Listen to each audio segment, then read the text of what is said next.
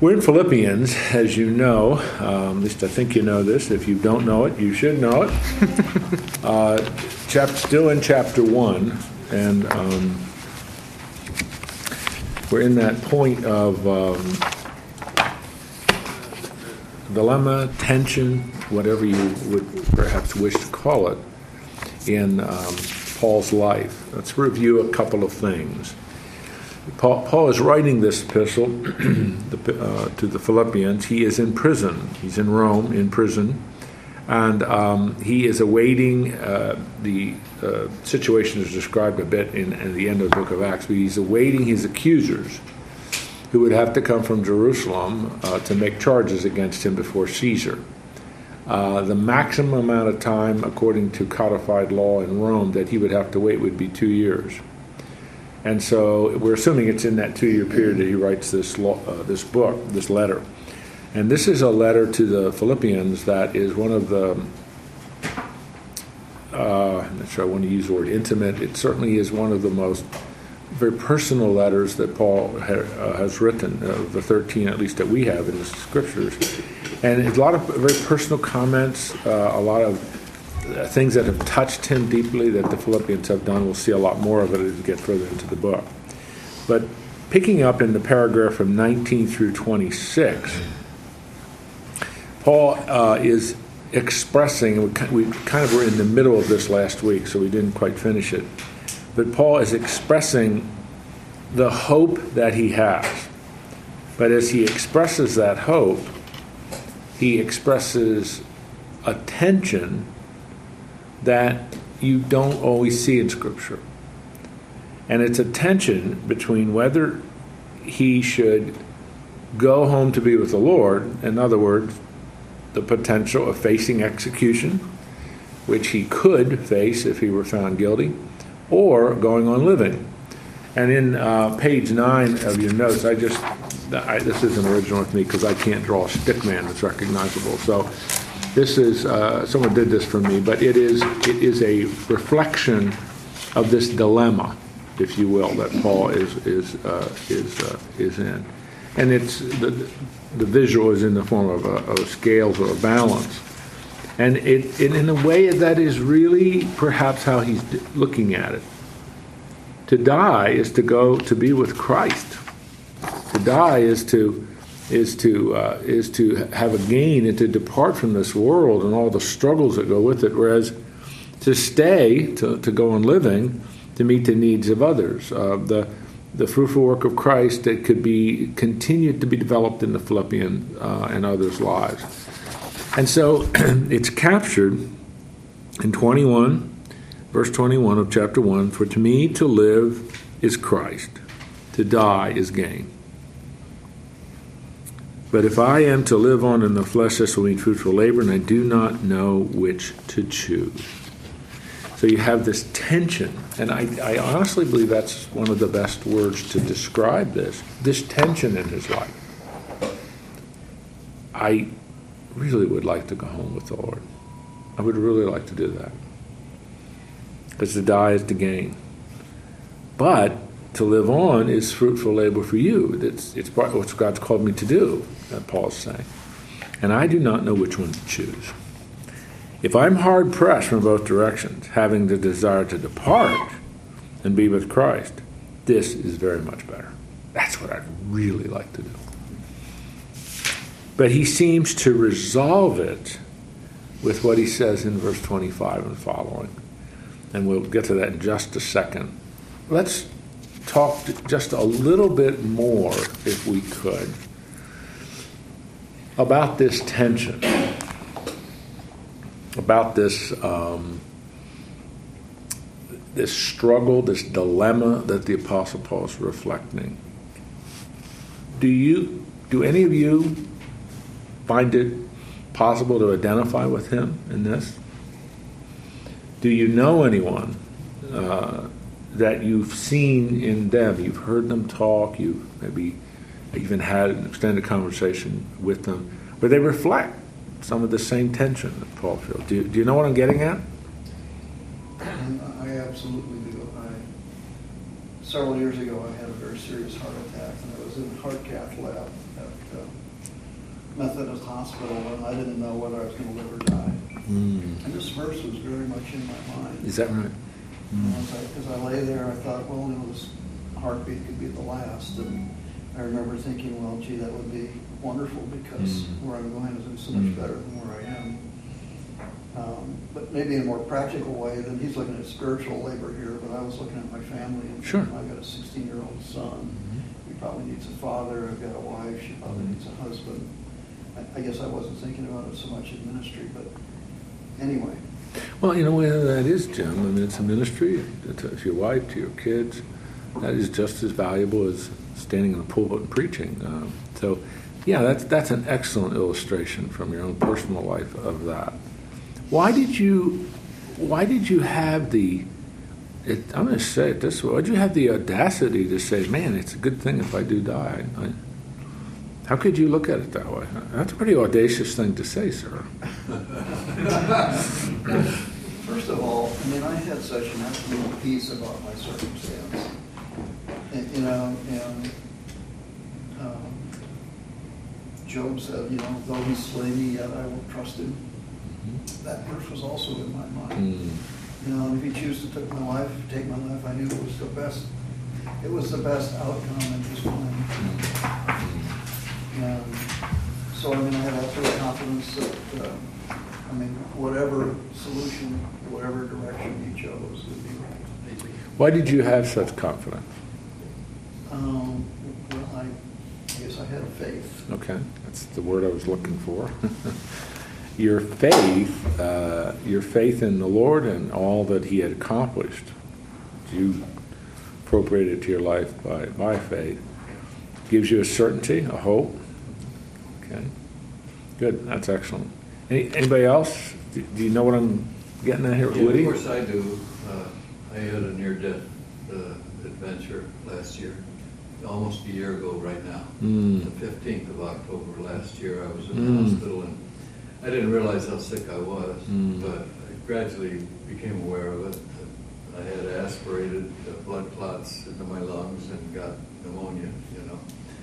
And after the fact, I wondered um, if God had something else for me to do, you know, because I did come through it. And uh, a couple of weeks ago, my pastor called, called me up on the, oh, I don't know, up there with him.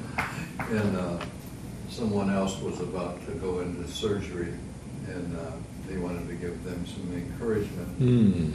And I was able to, I never, I think you have to have a test to have a testimony, and now I have one.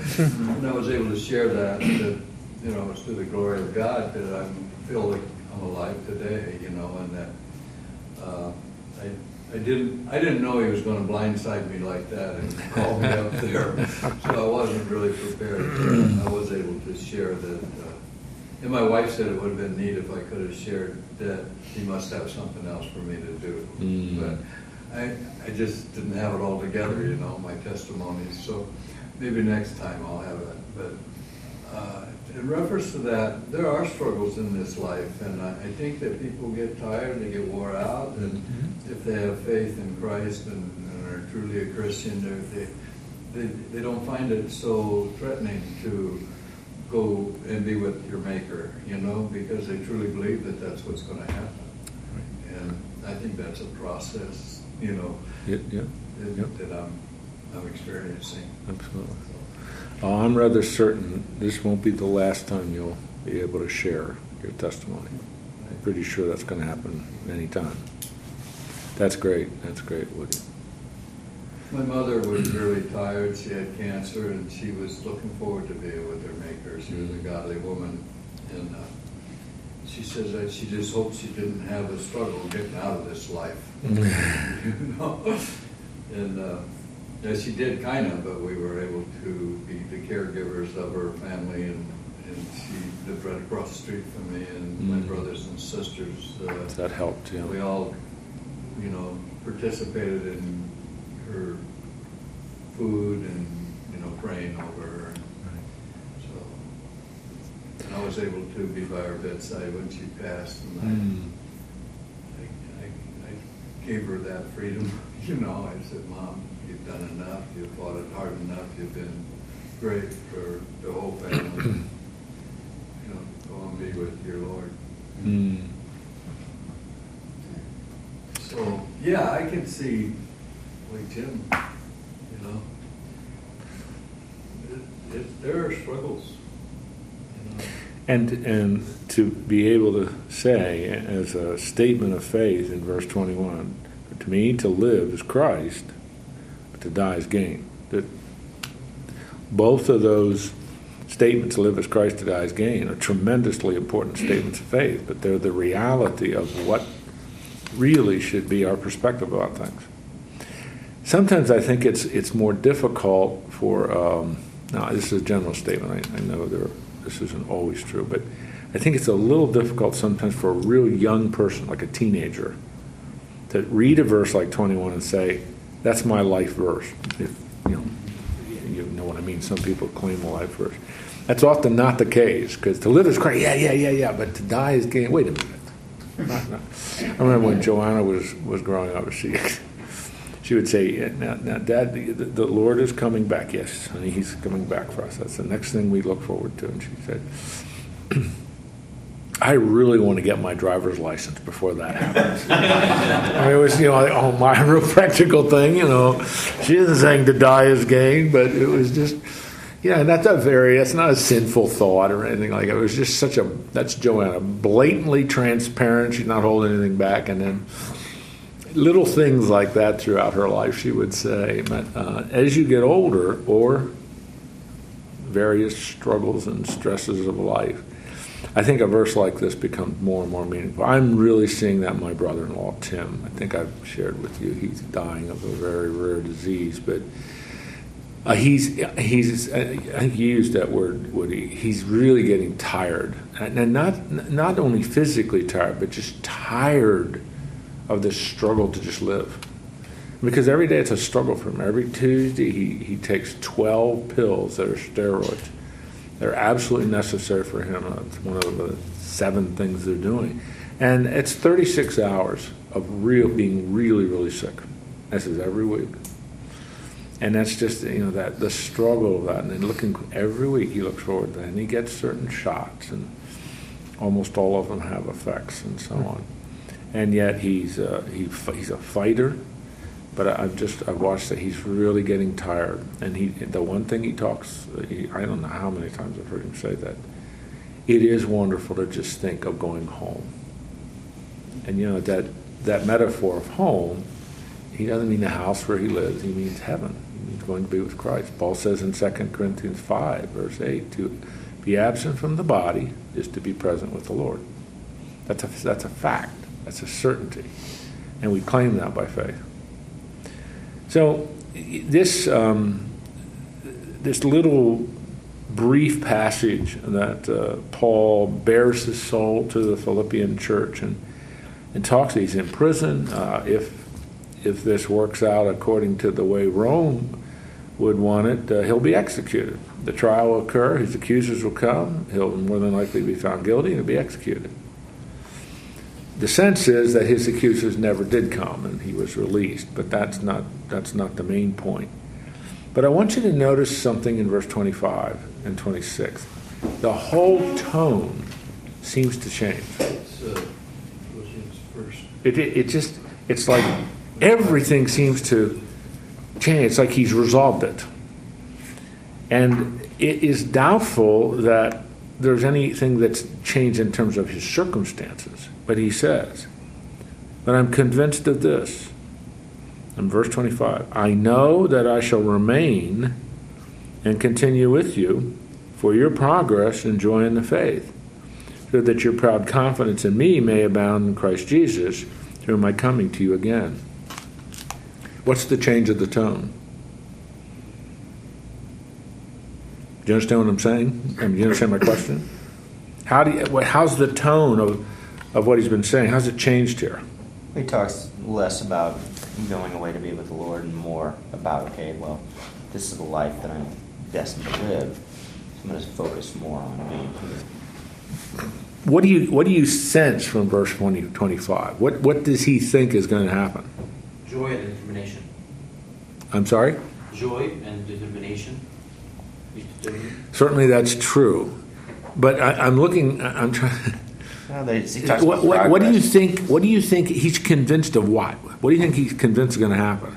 That these people are going to find the Lord and, and progress, uh, and he's gonna get joy out of that.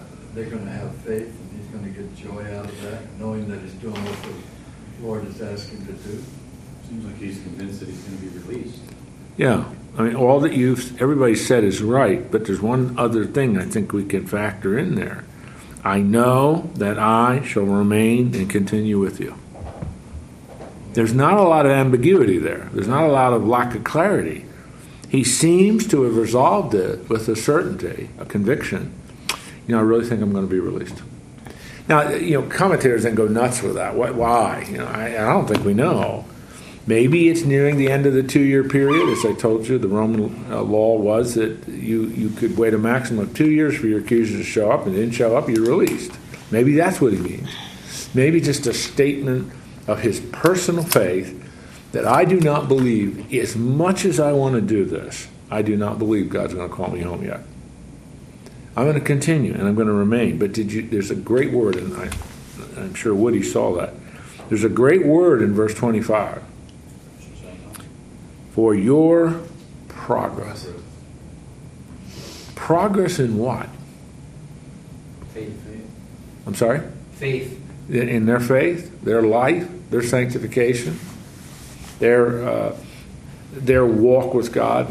Because in this we know, both historically as, and from the scriptures, that Paul played a very strategic role in the lives of these people. And so he sees that I am going to remain for a time, um, uh, more, more time here, a, a block of time, for your progress and joy in the faith. And so it's just, uh, it, it's just to me, um, I remember this many years ago. The first time I studied this, I come to verse 5. Oh my goodness, the tone of this has changed. There's no longer this tension and dilemma and struggle, Iram. I am convinced, I know, that I am going to I'm going to remain and I'm going to continue with you. Where I thought, after I realized I was gonna be healed, I, I thought,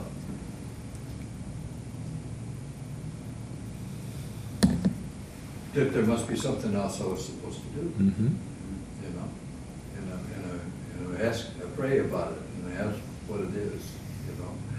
And that it give me a sign, and, um, Paul knew, you know? Mhm. And, and it's good that he spoke. They say if you speak, what you speak is kind of self-prophecy, you know? I don't know if that's correct, but I've heard that. So if you speak your faith, uh, you may even have more. I think uh, to, to speak and express your convictions, your faith, what, what you regard as certain, uh, your certainty. Yeah, absolutely. That's what Paul's doing. And what he, you know, just